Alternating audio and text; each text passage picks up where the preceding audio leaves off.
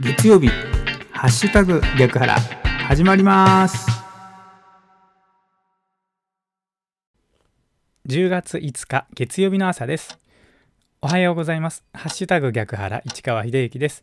この番組はじゅうがついつか月曜日の朝に聞いていただくように録音していますが、いつ聞いていただいても大丈夫です。ながらで聞いてください。私もながらで録音しています。よろしくお願いします。まずは今日の暦からいきましょう。今日じゅうがついつかの日の出時刻ですが、ごじごじゅっぷんでした。日の入り時刻はごじさんじゅういっぷんです。正月令は じゅうななてんなな ということで、満月から欠けていっているお月様が見られます。今日じゅうがついつかの暦です。日の出時刻はごじごじゅっぷんでした。日の入り時刻はごじさんじゅういっぷんです。この情報は自然科学研究機構国立天文台 エヌエーオージェー のサイトを利用させていただきました。ありがとうございます。続きまして今日は何の日いきましょう。今日じゅうがついつかですけれども、だるま期ということでございます。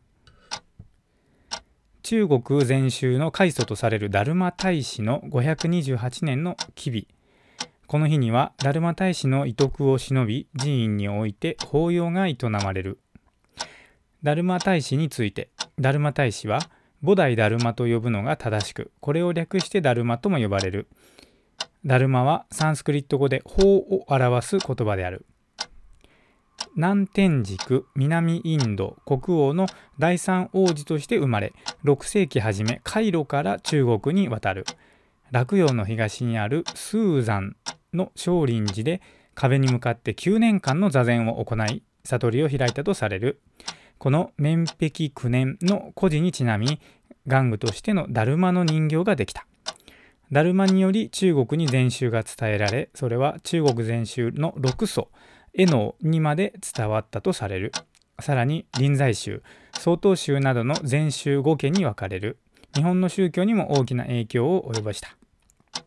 玩具のだるまはだるま大師の座禅の姿に真似た張り子の人形で、赤い衣姿で手足がなく、そこを重くして倒れてもすぐ起き上がるのが特徴である。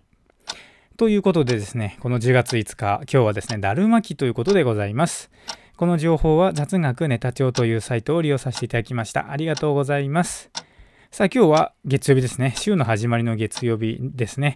今日はですね、心の深呼吸という本の中から、今日のね、じゅうがついつかのコラムをご紹介いたします。どうぞまずお聞きください。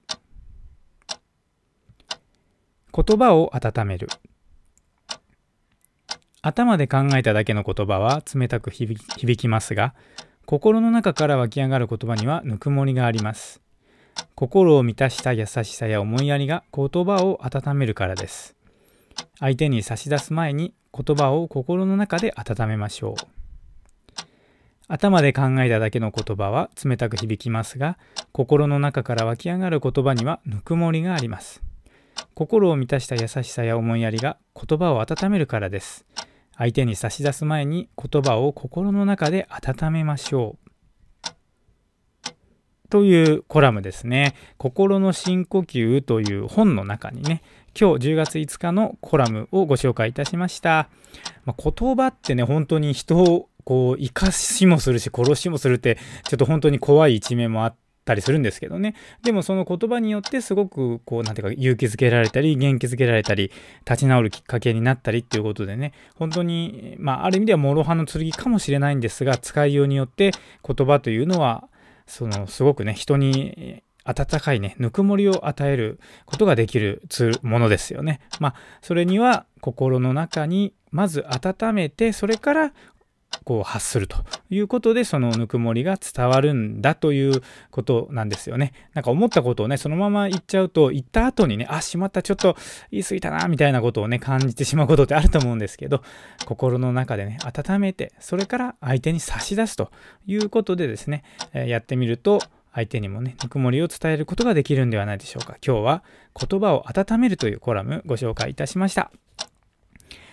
さあ今日はじゅうがついつかですね。今年残りはちじゅうはちにちでございます。残り にじゅうよんてんいちパーセント というところまで来ました。一日一日を大切に生きていきましょう。今週も今日も元気に過ごしていきましょう。お仕事行かれる方、いってらっしゃい。